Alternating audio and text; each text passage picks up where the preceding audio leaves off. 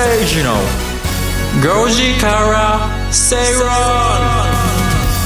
10月12日水曜日時刻は5時を回りました。こんにちは吉崎誠二です。水曜パートナーの新山千春です。水曜アシスタントの新宮志保です。そしてこの番組のリサーチ担当してくれます向井さやさんです。よろしくお願いします。お願いします。吉崎誠二の5時から正論5時制水曜日はビジネストレンドやライフスタイルの話題を中心に番組を聞いてためになる情報をお届けしていますためになる情報。今日もよろしくお願いします、はい、いつものこのネタですね。はい、ためになる情報をお届けする50分ですから、はい、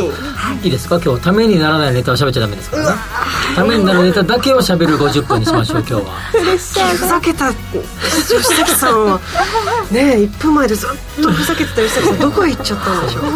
う、ね、本番入ると本番入るとキッギアがありましたから。業界人ですね、えー、いやいやいや違いますよ まあでもございます、はい。まあ、そんな10月12日ですけど、はい。えー、もう10月に入ってもうすぐで2週間経ちますけどね、はい、今週いっぱいぐらいまで、えー、暖かい感じなんだけど、はい、来週になると一気に寒さが広がるということでさっきね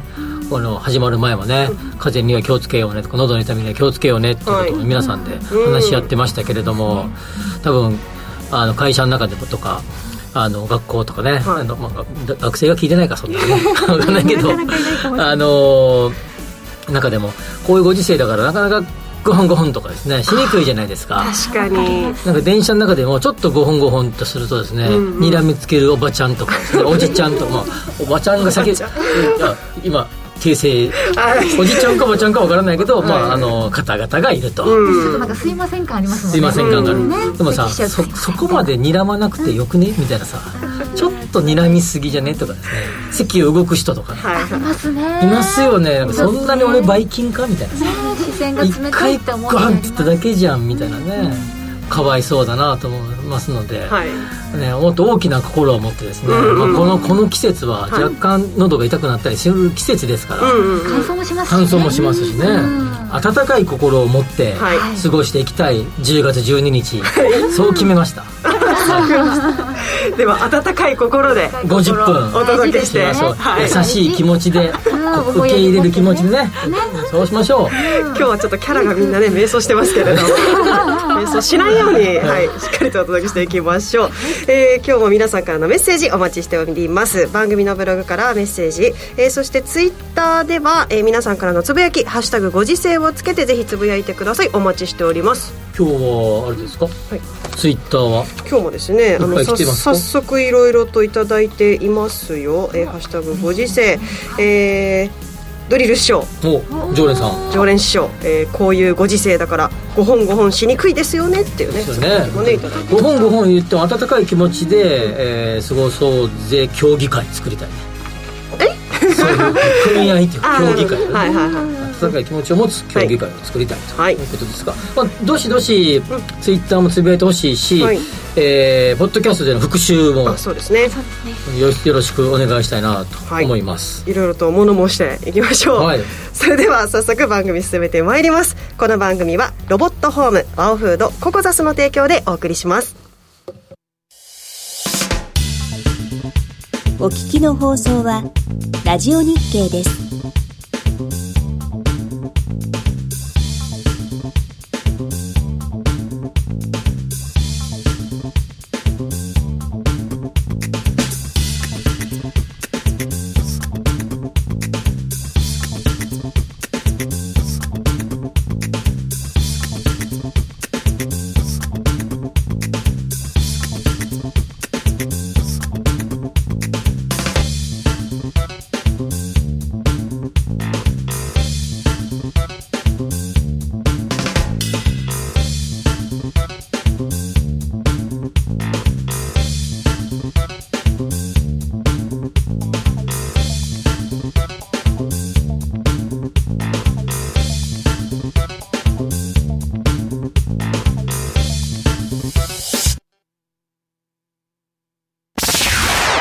崎誠二の5時から正論。ラジオ日経吉崎誠二の5時から正論東京虎ノ門から生放送でお届けしています。最初のコーナーはトレンドピックアップビジネスライフスタイルで今話題になっているトピックを取り上げていきます。それでは今回番組が取り上げるトピック向井さんから紹介してもらいましょう。はい。では本日のキーワードは NFT の価値は一般的に高まるのかです、はい、皆さん NFT って言葉聞いたことありますか？最近ちらほらとそうですね、うん、はい、うん、なところで、ですかね。3年23年、うん、いますよね、はい、はい、この NFT、えー、 non-fungible token の略で偽造や改ざんが難しいブロックチェーン技術によって代替不可能つまり固有の価値を持ったデジタルデータのことです、うん、従来このデジタルデータってこう簡単にコピーだったり改ざんだったりできるのでこう宝石だったり絵画などのような資産価値があるとは見なされていなかったんですけど、うん、このブロックチェーンという技術によってこのデジタルデータはオリジナルでこうコピーとかできしてないですよっていうのが証明できるようになりました。なのでこう世界に一つだけしかない価値を持ったデジタルデータとして所有や取引ができるようになったっていうことですと NFT ってやっぱ難しいイメージがあるかもしれないんですけど、うん、皆さんイメージつきますかね？NFT そうですね、まあ、NFT は例えば新山千春と、うんうん、えー、書いた漢字で書いた文字があって、うん、これは、えー、スマホを使ってもパソコンを使っても新山千春と普通に打てるので、うん、このデータだけはだけだったらまあ、単して価値を持たないってことですよね。それが絵とか、こうある程度こうもう少しこう組み合わさった何らかのことだったら価値を持つかもしれないけれども、はい、人によっては新山千春という漢字4文字がもうこの漢字4文字の組み合わせそのものが芸術だと考えたらですね、はい。えー、そのそのそれが価値になるってことなんですか？そうですね。価値になるっていう。コンテンツとして可能性はなくはない。ってことですけども一般的には複製複製じゃないけど複製しようと思ったらできるよ、できる。そこにこうアートとか確かにね組み合わせたら、さらにその唯一無二感が出てそ,、そこに価値を生むっていう人がいるかもしれない,、ってことですよね。その周りになんか、ハートマークとか星マークとかこちらばっていて新山千春をそういうふうに文字の周りに覆っていたら確かに。もうそれは NFT の技術を使ってそれが一切複製できないようにすれば、固有のものとしてこの、えー、角度な25度の角度に星がある新山千春の春の横にっていうのはこれは芸術作品ってことですよね。NFT アウトそうなるかもしれないってこと？で、まあ、そういうことだよね要はね。はい。おっしゃる通りです。はい。でこの NFT の価値を一躍全世界に知らしめたのがアメリカのデジタルアーティストピープルさんが発表した「The First 5000 Days」という作品になっています、はい。でこちら去年3月にオークションかけられておよそ6935万ドル当時の日本円でおよそ75億円で落札されたことが、うんうん、75億？すごいですね。今いろんな NFT っていうのがやっぱりちらほら出てきていて今回そちらをご紹介します、はい、まずアメリカのナイキスニーカーとかですね、うん、NFT のデジタルスニーカーを販売しましたで、まあ、デジタルなのでもちろん実物はないんですけれどもエアジョーダンのようにしばらく経ってレア物が高額で取引される可能性やメタバース仮想空間上でのファッションアイテムとして利用価値が高まる可能性も。そしたら結構楽しそうじゃないですか。仮想空間で。唯一無二の自分しか持ってないナイキの、ね、スニーカーが、ね、そのメタバースの中で、ね、かなりこれを履いてる人がいるってなったらすごい注目されたりとかね、ね、確かアディダスもあるんじゃないかな NFT、ね、他にはブランドとかもたくさん出してますもんね。確かに出してますね。ね、はい、他にもありますねはい、はい、他にもマップファンという地図検索サイトで知られるジオテクノロジーズは地図アイコン付き NFT を販売開始しました。はい。カーナビなどのデジタル地図上に表示される日本にあるお城のアイコンを世界で一つしかないドット絵のアート作品として緯度経度の位置情報を付与して NFT 化したものとなっています。その世界唯一のアイコンを手に入れるためにメタバース上でお客さんがそのお城まで出かけて NFT を購入してで将来的にはお城を持つ自治体がその NFT を販売することでその収入の一部を文化財保護のために還元することなども可能になるのでこれは結構地方創生とかにもつながるのではないかと言われてます、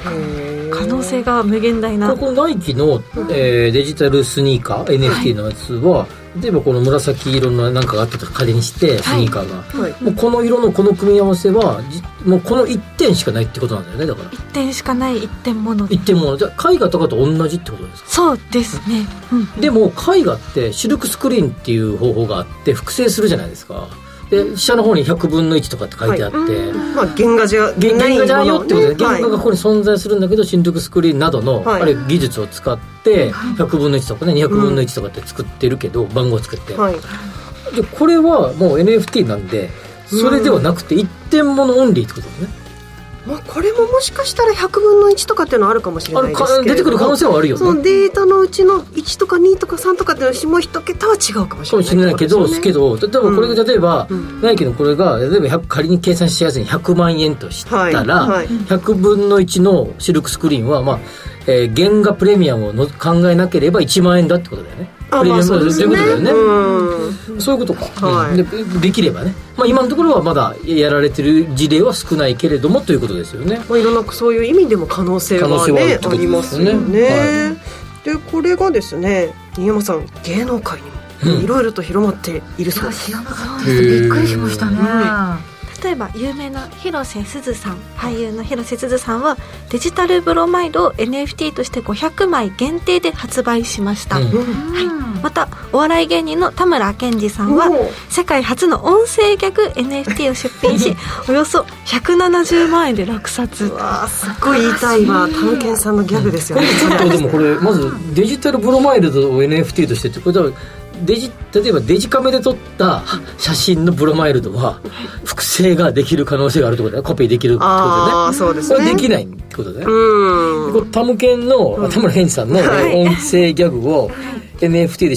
これどうやって固定化するんですか？音声ね。例えば「なんでやねん」と言ったとしてタムケンは二度と「なんでやねん」って言えないってことですか？そのこうイントネーションだったりちょっとした間みたいな。間みたいな。そういうこと。唯一なんですかね。先週間話がありましたからね。へえそうなんですね。音声曲面白いですね。例えば新山千春の「おはいあそろそろ起きて」っていうのが NFT で売られるかもしれないですよね。でもすごい確かにこうやって取引されることがあるっていうのが知らなかったから、うん、今新しいですよね。声の話ありましたが正門などでこう認識ができると。正門で。正門で。へえ指紋とか。声の門ね。そうそう声の門。でもそれってじゃあしょ複製のこと考えたらさ、うん、なんでやねんなんでやねんっていつも言ってたら作り放複製し放題じゃないですか まあ、そのね複製をできないようにしたのがこのブロックチェーンの技術なので、うん、まあ紐解いていくと後ろにいろんなこう数字がブワーってなっててっていうことなんじゃないですかね。これ、絵絵のことはとかアート系のやつはよくわかるけど、うん、音声ってなかなかねそうですよね見たら爽快と。ね、音声も動画とかも同じように複製ができないように、まあ、このブロックチェーンの技術がこう、うん組み込まれているというのが NFT そうですね。動画はね聞きますよね、だからちょっとこの辺はまあなのでコンテンツとしては NFT いろいろと、うん、もう今日はこのキーワードの可能性があるっていう、うん、ことじゃないかなとは思うんですけど、うん、例えば声優さんとかにしても仕事の幅がまたさらに広がりそうな感じですよね。声優っていう、まあ、アクターではなくて、はい、もうアーティストですよね。完全にね。確かに、はい、いやでもこういうですね、はい、あるある意味無無じゃないですか。あの、形のないもの、無形。はい、うん、無のものに価値をつけていくっていうことですよね。だからね新しいだからこれほとんどもともとはこう何の価値もなかった。ものをそれをこう形にしていくことによって、えー、値段がこうついていくってこと、はい、そういう意味じゃあのそのメタの世界とかもそうだし、まあ、いろんなあのことがこうほとんどそのものに対しては本当は価値が0円なのに、いろんな持たせ方によってどんどんお金がそこで生み出してられていくお金っていうかあの価値がついていく、まあ、価値の対価としてのお金っていう、はいはい、そういう意味じゃお金が生み出されていくっていうのはですねかなりですねあの他のビジネスでも多く見られるんじゃないかなと思いますね。うん。結構やっぱ NFT って価値の持たせ方で見ると独特ですよね、うん、いやでも、ね、そもそも絵とかもそうじゃないですか。僕がこうやってここ今落書きこうするじゃないですか。こうやって 今へのへのもへじみで書いたけどこうやってね紙でこの台本に書いたけどはい、これじゃあいくらなんですかって話で。まあだから吉崎ファンが値段をつけるとしたらものすごい価格がつく可能性もあるし、ですよね。でも基本的にこれ多分僕はあのなんかねあのポイってして書いたらですね、はい、価値は0円じゃないですか、まあ、そういうもんですよね。そうですね、はい。いやこの辺は面白いなというふうにそうですね。面白いですね、はい、価値のないものに価値を作ってそれで新しい価値をつく生み出していくっていうのはですね、もうどんどん無限大に経済が広がっていくってことだからね。そうですね、うん、新山さんどうですか？ご自身の NFT 検討されてみてはいかがでしょう自分のですか？でも自分よりも買いたい方ですかね。えー、なるほど。早くにそうそうそうそう大事にして、うん、それがこう孫の世代とかまで、あおばあちゃんが持ってたあれがいま、うん、だに私たちなんかすごい価値としてなんかね、うん、あのそうすごいことになってるのっていうものを早くに見つけてそうそうそうなんか残してあげたいなとはそう思いますけど、ね、それもさあのかピカソの絵で絵でもいいわけでしょ？あ確かにそうですよね、アートの世界時計でもいい。時計でもいいよね。おばあちゃんつけてた時計かもしれないし、これにの一つに NFT がもしかしたらこれから入るかもってい。うねもしかしてもうすでに入り始めてるよねってことだよね。っていうことですね、今後もちょっと NFT 追いかけていきましょう、はい。えー、今日は NFT のお話をしていただきました。向井さんには来週も話題のトピック取り上げてもらいます、はい、ここまでトレンドピックアップのコーナーでした。吉坂誠二の5時から正論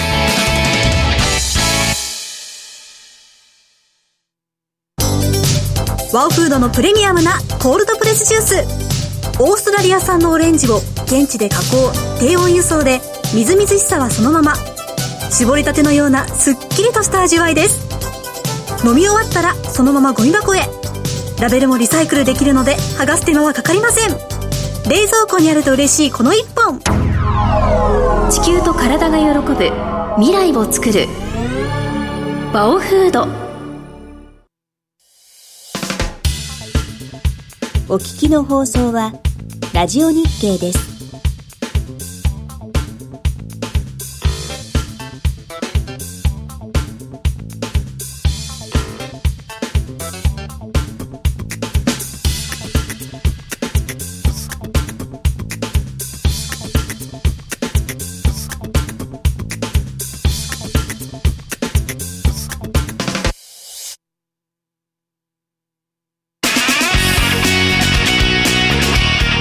崎誠二の5時から正論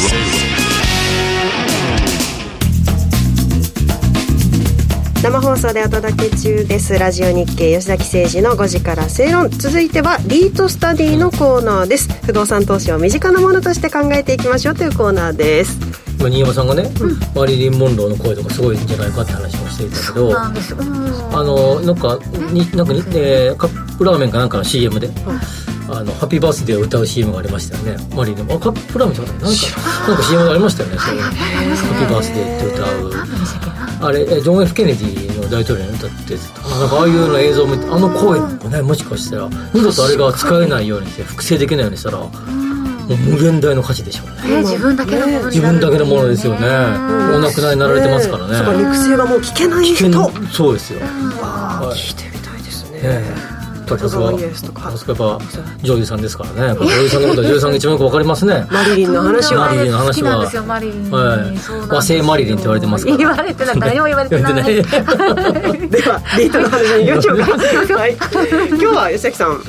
今日はですね10月1日から全国、えー、旅行支援、ね、はい。始まりましたね。そしてさらに、えー、この、えー、っと今日からあ、えー、っと同じ11日からかかるの、はいえー、外国人のですね入国者の制限が上限が取っ払って、緩和されて。緩和されて、はい、えー、緩和というか取っ払ったね上限がね、で個人旅行でもこれまでツアー旅行の方だけで、はい、あるいは添乗員付きのやつだけでしたけど、はい、なくなって個人の方も入ってこれるようになったっていうことで、うん、えー、ホテル系リートについてのお話をしてみようかなと思います、はい、ホテル特化型リート、はい、その中でも、まあ、ホテル特化型リート、えーなえー、何本かありますけども、うん、その中でも特徴的な3つについてお話をしてみようかなと思います。一つ目がですね、えー、大江戸温泉リート投資法人出ましてよくわかりますね、はい、うん、3472 3472はい、はい、大江戸あの大江戸温泉ですね。はい、はい、えー、シニアとかファミリーにとっても強い、えー、大江戸温泉。全国あちらこちらにありますが、はい。えー、13個の温泉施設ですね、うん、そのうち 11, 11物件には大江戸なんちゃらって大江戸っていうのがついてるブランドで、2つだけついてないやつがあります。が基本的にこのリードの中には13物件の温泉施設が入っているということで、まあ、効率的な運営をしていて大江戸温泉リートのサイトなんかを見ると大江戸方式とまあ、呼んでるらしいですが。大江戸方式。えー、まあださうまく旅館をですね、えー、まあそれバイキングで、えー、うまく効率的にですねあのお客さんをこうに満足を与えたりとか、うん、あるいは、えー、再生物件が多くてちょっと傾いたとかね、厳しかった温泉宿を買ってきて、まあ、再生させていくと。そして一体型のマーケティングをすることによって集客を、えー、集客マーケティングをして集客を高めることで稼働率を上げていくというような方向方策を取られているということですね、まあ皆さん大江戸温泉行ったことある方と見かけた方も多いと思うんで有名な温泉地に行くと大体1個ありますからね。そうですよね、はい、もう今なくなっちゃいましたけど大台場とかに、ね、ありましたね。熱海とか伊香保とかも、まあ大体まあまあ近しいところの有名の温泉地にはありますよ、はいで、えっと、10月11日、昨日の終値時点で、はい、6万6千円が投資口価格。で、はい、えー、分配金利回りが4.3%。え先週かな？お話、あ先々週お話した NOI 利回りですね、はい、効率性を6.66%ということで、かなり高、高い NOI 利回りの物件ということになり、あの、リートということになります。はい、時価総額は一番ちっちゃいですね。あの総合、えーと、株投資口価格かける口数ですね、株数をかけると一番ちっちゃい、ということになります、はい、まあ、これは明らかにで、まあ、明らかにというか、まあ、100%とは言いませんが、まあ、国内需要に強い、えー、のが大江戸温泉リートということだと思います、あの、大江戸温泉だと思いますので、はい、まあ、そうするとさっきの全国旅行支援なんかっていうのは効いてくると。そうです。ね。いうことですね。国内旅行で使えますからね。はい。うん、まあ、えー、皆さんこれ分かっていますからね？ちょっと前ぐらいから皆さん買ってる人結構いると思うね。そうですか。その辺はチェックしてるかもしれませんね、はい、次が3478、はい。えー、森トラストホテルリート投資法人ということで、まあ、スポンサー企業は森トラストホテルリゾートということですね。まあ森トラストの物件、まあ、マリオットなんか有名ですけれども、えー、ハイグレードホテルとかハイグレードのリゾート物件が、えー、ポートフォリオに含まれているんですが、はい、なんと5物件しかありません。えそうなんですか、はい、すごいコンパクトなんだけど、はい、結構、えー、都心の、まあ、ビカビカホテルばっかなんで結構あの総額的な規模的なでっかい、えー、リートになります、はい、えー、新山さん行かれたことあるかどうか知りませんがシャングリラ東京。ああ名前はね。ね。はい。シャングリラ、東京ですね。ラだけです点が入るあシャングリ。ラ東京ですね、はい、えー、ヒルトン小田原ホテルリゾあリゾートスパ。小田原。小田原ヒルトンあのヒルトン山の上の方にあるね。ははははい。マリオット東京ステーマリオット東京ステーションとかですね。すごいこうビカビカ。もういかにもビカビカな感じね。聞くと並びがね。ビカビカな感じがしますね。で、えー、10月11日時点が、えー、13万2600円だからビカビカが並んでこの価格っていやこれでもあの、はい、分ければですね。別にこれあんまり価格ってそんなにあれでなんですね。そうなんですね、はい、で分配金利回りが3.3%で NOI 利回りが2.13%、まあ、つまりですねちょっと稼働率苦戦中ってことですね。はい、ですか。ですがさっき言ったようにインバウンドがこれかもう増えましたよね明らかにね。東京の街を歩いててもね、今日なんかもねいましたよね結構。増えたなっていうかね、はい、飛行機もね新幹線も、結構混雑してるようですから、はい、まあ、外国人の方結構増えましたので、うん、まあ、今の挙げたような名前のホテル外国人の方がよく泊まられるホテルね。分かりやすく分かりやすくね、うん、外国でよく聞くぞとこのブランドみたいなところ、はい、大江戸温泉に失礼ですけど外国でどれぐらい有名か僕は知りませんがあまあそういう意味では国内、ね、多分シャングリラとかヒルトンとかマリオットの方が有名じゃないかなと思いますので、うん、こちら側はインバウンド需要が伸びてくればそれに連動する形で、えー、稼働数が上がってくるんじゃないかということで今ちょっとちょちょっと押してる、うんえー、これから来るぞと、はい、そんな高くないそうですねもしかしてお買い得かもしれないは、まあ、買ってる人は買ってるけどね ちょちょっとですね、はい、あただえー、ま、あの賃、賃料固定契約をしていたりとかして、意外と下支えも結構しているので、そうですか。まあ、にしても、さすがに2年間、丸2年、え、丸2年か。2年半ぐらいか。はい。えー、10月までだからね。3月、4月ぐらいから止まったから、はい。えー、2年半ぐらい、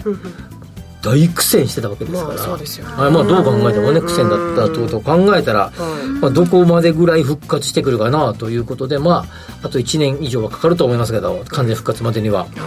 完全復活を期待したいなと思います。はい。はい。3つ目がですね、はいえー、3287かな、えー星野リゾートリート投資法人ということで、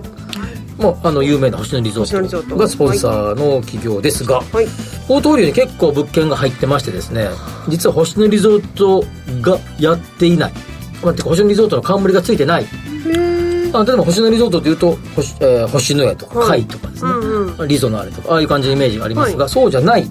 えー非星野物件。もう入ってるんですか？入ってます。このリートには入ってます。へえ。これはまあ特徴ですね、面白いですね。はい。うん。例えば地産イン地産ホテルね。あのビジネスホテルの地産。資産。はい。うん。とか、えー、まあ、ななどなど、まあ、いくつかうん。ビジネスホテル系も入っていたりとか、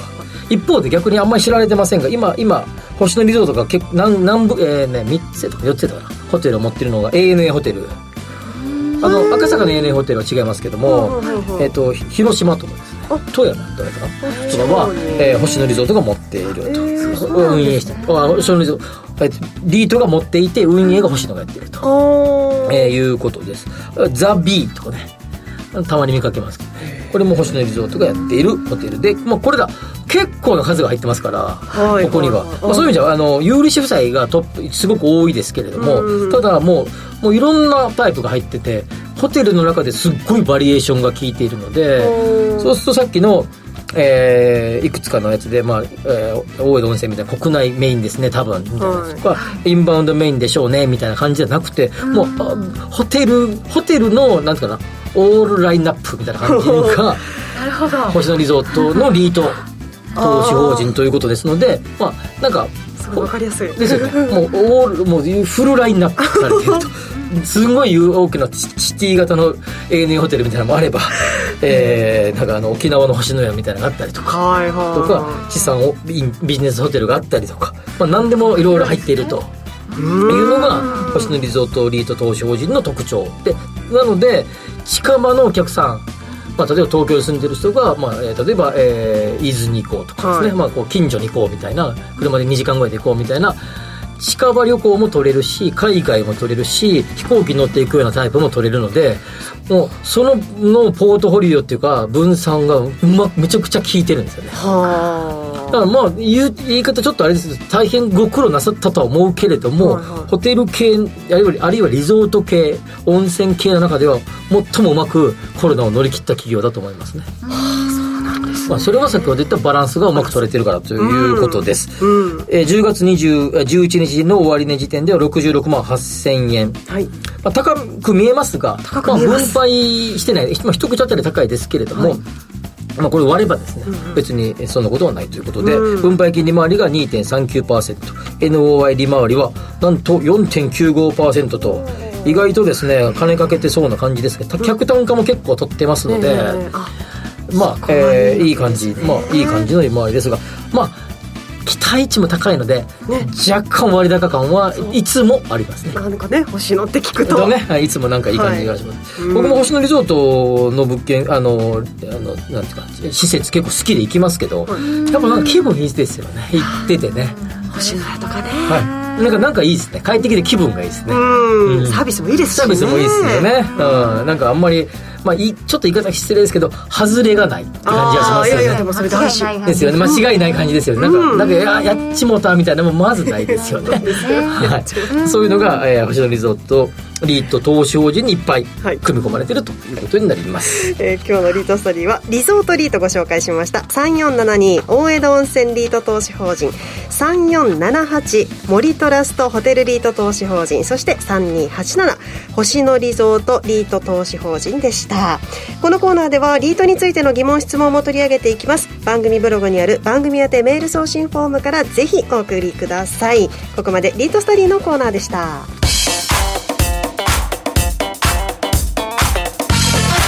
吉崎誠二の5時からスペイロン。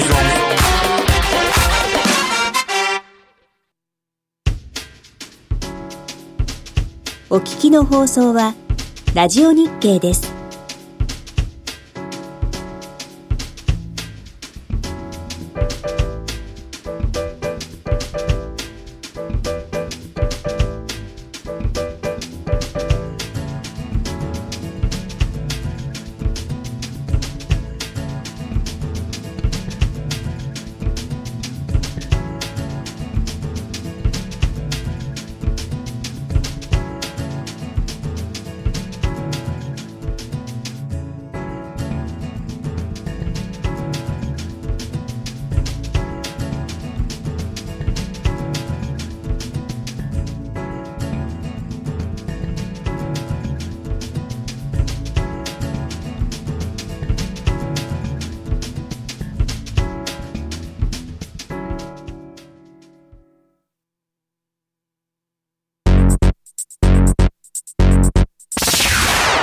崎誠二の5時から正論。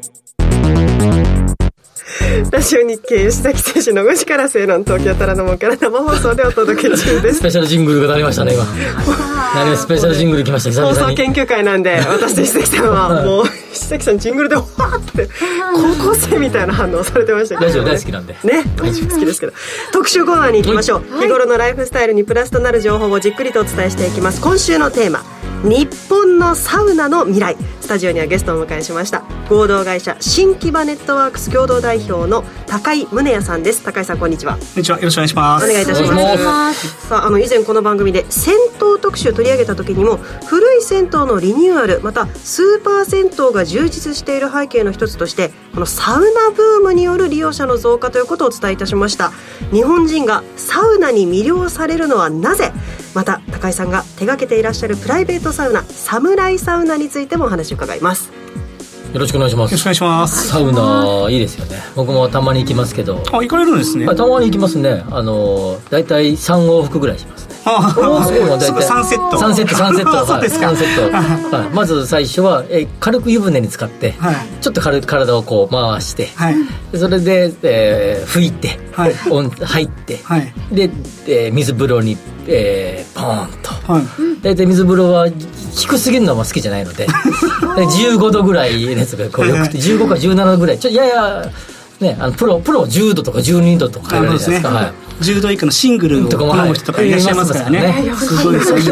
ングルシングル好きな人っていらっしゃるんですシングルって何ですかその9度とか8度の冷たいのが好きな方っていうのもいらっしゃって。15度ぐらいは一番こう普通普通のね、はい、それでまあ大体1分ぐらい入って外でなんかもう整える時間ですね、はい、整えるというか僕はどちらかというともう全て忘れる。あそうですね。口を開いて上を見るみたいな。ポワン。ポワンそうそうポワンって感じそうです。音で言うと、ね、音で言うと、はい、あれを3回したいなっていうふうには思ってますけど。すごいサウナなんですね。たまにですよ、月1ぐらい。たまにぐらい十分月1サウナ。月1がもうサウナですから一応定期的にそんな高井さんが、あの手掛けてらっしゃるサムライサウナについてですが、サムライサウナみたいなのを作って作ろうと要は製造してるわけですよねこれサムライそうですね。メーカーとしてやらせていただいてますね、はい、どんなコンセプトの商品なんですかこのサウナは？あのもうサムライサウナという名前の通り、うん、まあ、オールジャパンで作ろうと、うん、まあ、デザインもこのオリジナルで日本だけでも、うん、大体バレルサウナって言って、はい、樽の形をしてるわけですね、まあけど一目でうちの商品だと分かって日本製と分かるものじゃないと、まあ、写真映えとかした時に一目で分からないので、で日本の木材を使って日本のストーブでっていうで日本の技術をなんか木の文化なので日本は、それを詰め込んだ商品を作りたいなと思って、まあ、サムライサウナという名前の商品を作りました、なるほど。今日ね模型持ってきてくださってるんですけども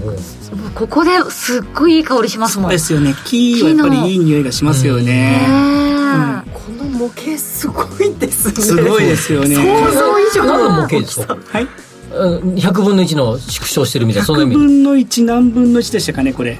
何分の1かなんですねそうですねまあでもあのいわゆるその模型で皆さんが想像するような両手に乗るような大きさではないですね。はい。なるほど。ちょっとタクシーの運転手さんに怪しまれながら私ああ、そうですね。してきました。抱っこスタイルで来なきゃいけないですよね。はい。これ個人えっと個室サウナそうですね。なんですね。はい。いろんなサウナの今形があって、うん、まあ、そういう、えーと、お部屋の中にもともと入れるような大体第一次のサウナとか第二次部分のサウナの時っていうのは、うん、家の中にサウナマンとかって言ってましたけどなんかあそこに置くタイプですよね、私どもが手掛けてるのは外に置くプライベートの、えーと、個室のサウナをやったしていただいてます外に置く、えー、個室のサウナ。そうですね。個室で大体何人ぐらい入れるんですか？こちらだと4人ですし、まあ、一回り大きいものだと6人入るタイプのもありますね。はいこれでも電源つないだりとかそれ設置もしてくれるんですか？あもちろんです。あの私どもは施工まで全部やりたいと思っているので施工込みで私たちはやらせていただいていて、うん、他社さんのやつは結構個人で作りたいって方もいらっしゃるんですよ、うん、まあ、サウナーの方にはサウナせっかくだから自分で作りたいから、うん、キットだけ送ってもらって、自分でそのもう3か月かけても作る、バレルサウナをっていう方もいらっしゃって、でうちはやっぱちょっと施工が、まあ、こういう形してますんで、あの自分たちで全部やらせていただいてますね。お家みたいログハウスみたいですよね。そうですね。あの大体展示会とかに置いとくと、はい、あの俺の部屋としてほしいっていうふうに あのストーブいらないから部屋としてほしいっていう方もいらっしゃいますね。気持ちわかりますね。そうですね。これ4人用のやつでいくらぐらいするんですか？定価で。これで220万ですね。税額でその工費まで込みで220万ちょっと弱ですけども、はい、ラジオを聞いてる方に割引とかあるんですか？あもうあのもちろんさせていただきます。すごい。ごご相談ということで急に急に振られましたけど、はい、ぜひやらせていただきます。頑張ります、ぜひ一言言っていただければと思います、えー、でもお,、ね、お値段聞くとこう個人であったり法人であったりってどういう方がお客さんでいらっしゃるのかな、そうですね。あの、まあ、他社のサウナに比べると少し高めなんですね。なので個人の方だともう富裕層の方に今は買われ買っていただいていてたまたまだったんですけども来ていただいていて、まあ、新木場あの東京の新木場という場所にショールームがあるんですけども、はいはい、そちらでねお試しでサウナに来ていただくことができるんですがもう来る時の皆さんのお車がすごくてあ すごい方来たみたいな感じの富裕層の方が、まあ、別荘、で置かれるっていうのが一つと、まあ、法人の方は大体ねグランピング施設に置きますとか旅館に置きますとかそういった中であの使っていただいたり選んでいただいてるような感じですね。高橋さんどうしてこんな侍サウナを作ろうと思ったんですか？いやサウナ大好きだったんですか？私全然サウナ実際入ってなくて、はい、暑いのも苦手ですし、あのなんか水風呂って言って何のために入ってんだろうっていうふうにまあ思ってたんですね、そしたらたまたまあの知り合いにあのサウナクリエイターサウナ作る板君っていうプロフェッショナルがいて、うん、そういう人が入り方をまず教えてもらって、うん、さっき吉崎さんがね水風呂入って整って、これどなたかに教わらないと、結構わからないじゃないですか、その水風呂入るの怖いし初めは、っていうのもあってで彼が北海道の釧路に、えーと、バレルサウナですね、ロシアから買ってきたやつがあったので作ったので入りに来てくださいって言って、うん、入り方も教えるんでって言って入ったら、去年の2月なんですけどそれが、もう最高に気持ちよくて。めちゃくちゃ寒そうですねめちゃくちゃマイナスマイナス15度だったんですその時、うん、2月に行ったん。で、けど水風呂入った後だとあったかいんですよね、自分の体が湯気が触れてっていう感じで。こんなにまさにこうほわーんとして、でやっぱり私あのスポーツクラブとかのサウナって、自分以外のおじ様がたくさんいらっしゃって、ご自身もおじ様ね。私もおじ様なんですけどね。ちょっとおじ様の裸同士でこういっぱいで密になってさなかば。あれちょっと私ダメなんですよ。はい、ああ、ご自身苦手だったとい。うことですけど、プライベートだとちょっと喋りながら、なんか話せるじゃないですか。これはプライベートサウナっていいなと思って。なるほど。でそしたらそのサウナクレーター板君はロシアから買ってきたやつだったんで、はい、これ今国産がないんですよ。と話になってもともとね私木材屋だったので、はい、なのでちょっと日本製のやつ作れませんかっていうのでスタートしたんですよね。これでもなんかその辺その辺とか個室サウナって最近流行ってるじゃないですか。流行りましたね。今すごい増えましたよね。1時間5000円とか、ね、私もね今日聞かれるかなと思ってそう1時間5000円ぐらいなんですけど、うんえっと、去年の8月、まあの、一番このサウナのことを調べたサウナ行きたいっていうサイトが有名なんですけど、はい、それと、えっとね、1年前の8月だと260件、うん、この貸し切りタイプのサウナが登録されてて、今日調べたんですよ、うん、903件になってて。日本で、はい、月50件のペースで貸し切りタイプの別に個人宅じゃないですよ、人に貸すタイプのもので増えてるんでもう本当に増えましたね、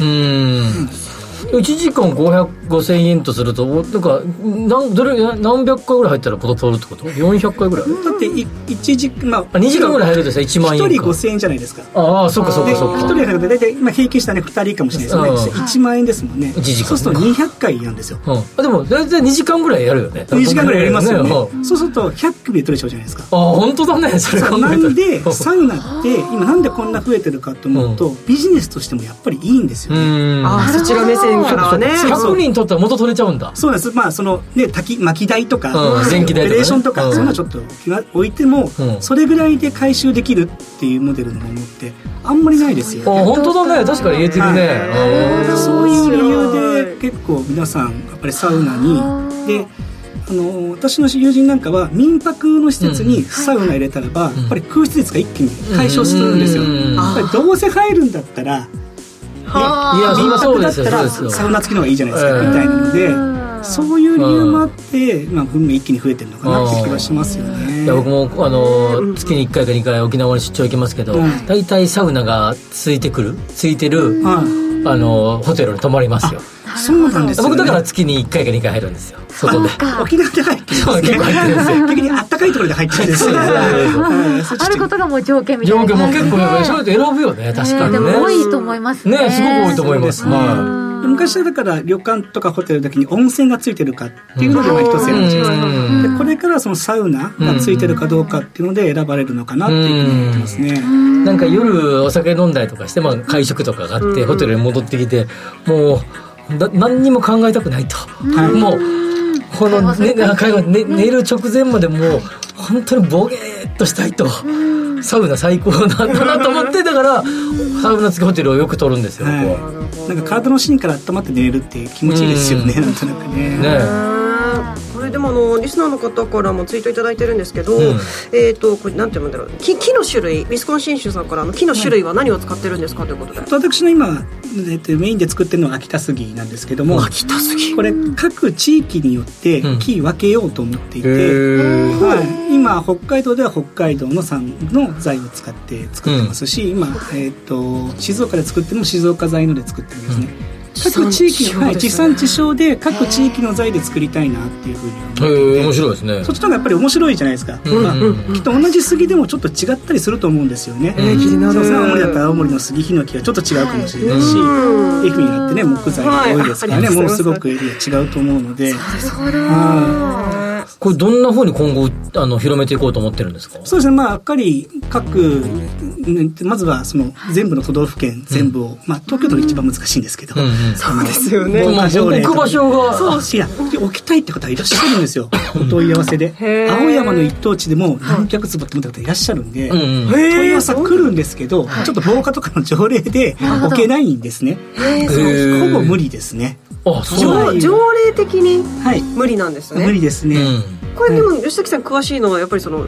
土地としては東京行けるもんですか？このぐらいの大きさってでど東京でもなんか置けなさそうじゃないですか？いや土地はいろいろあるでしょ、はい、あの例えば、えー、今ねよく都市型のあるやつの3階建ての、えー、1戸建ての屋上が全部空いてて、はい、テラスにしていて、まあ、ドッグランを作ってるご家庭とかあったりしますよね,、実際に草加でも一軒個人宅の3階に置かせていただいてるところがあって、そういうパターンある、はい、3階に。3階に。うわもう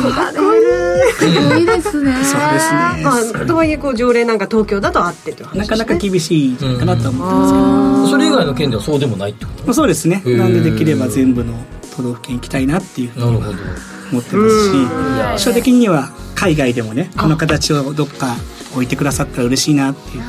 う、日本初のものがねはい。いけたらいいなと思ってます。サウナって多分おそらくあの右肩上がりでどんどん人が増えてきてますが、はい、ここまで、はい、これからもかなりいくんでしょうね。そうですね。まあ今、えっと、そう野崎さん月1回としますけど、うん、月1回に入る方って、えっと、去年のデータだと770万人いるんですよ、うん、でそのコロナの前って1000万人ぐらいいらっしゃったんですね、うんで今回のサウナブームでまた一段広がってるので、うん、まあ、コロナ落ち着いたらまた一つ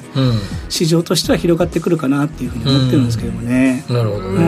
はい、確かにねコロナで結構一番ひどかった頃はねあの密集感はなちょっと若干嫌な感じがしましたよね。そ、ねまあ、それがあってまたプライベートが伸びたのかなと。でプライベートの良さが逆に分かってさらにこれで広がってくれるといいなっていうふうには思ってます、ね、売れて売れてしょうがないんじゃないですか？売れて売れてますね。ありがとうございます。そうですね。本当に。でしょうね。だってニーズ捉えてるよね明らかにね、ね、今は非常にいいですね。おかげさまでたくさんお問い合わせいただいてます、はい、でもこう木材界にとってもこういうサウナブームってすごいいいことなんですね。そうですね。そうですよね、はい、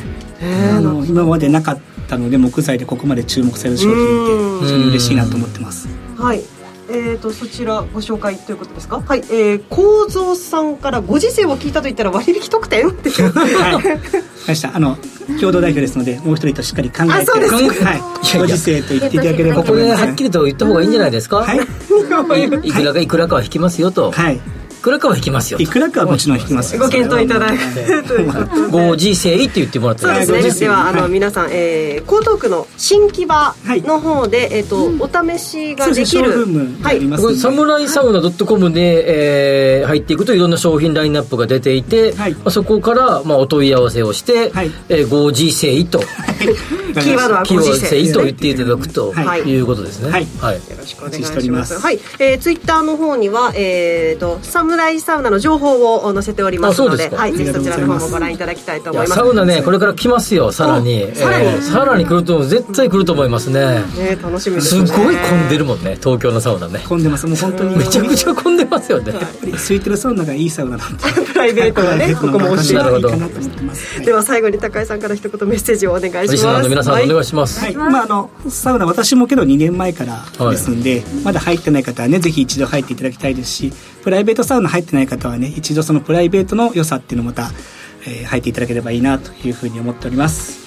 この時間は日本のサウナの未来ということで合同会社新木場ネットワークス共同代表の高井宗也さんご紹介しました。お話いただきました。高井さんありがとうございました。ありがとうございました。ありがとうございました。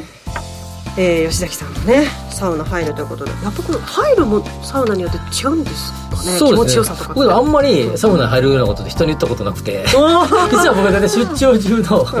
夜は大体入りたいと思っていて。11時ぐらいから入りたいんですけど終わりぐらいまで、えー、だけどやっぱりなんかね一人の時間で、まあ、なかなかこうないじゃないですか、まあそうですね、ぼーっとする時間って。サウナって素晴らしいですよ。携帯電話とか持って入れないしね。確かに。ですよ、まあ、テレビとかついてますけど、うん、テレビがついてない僕はサウナが好きなんですけど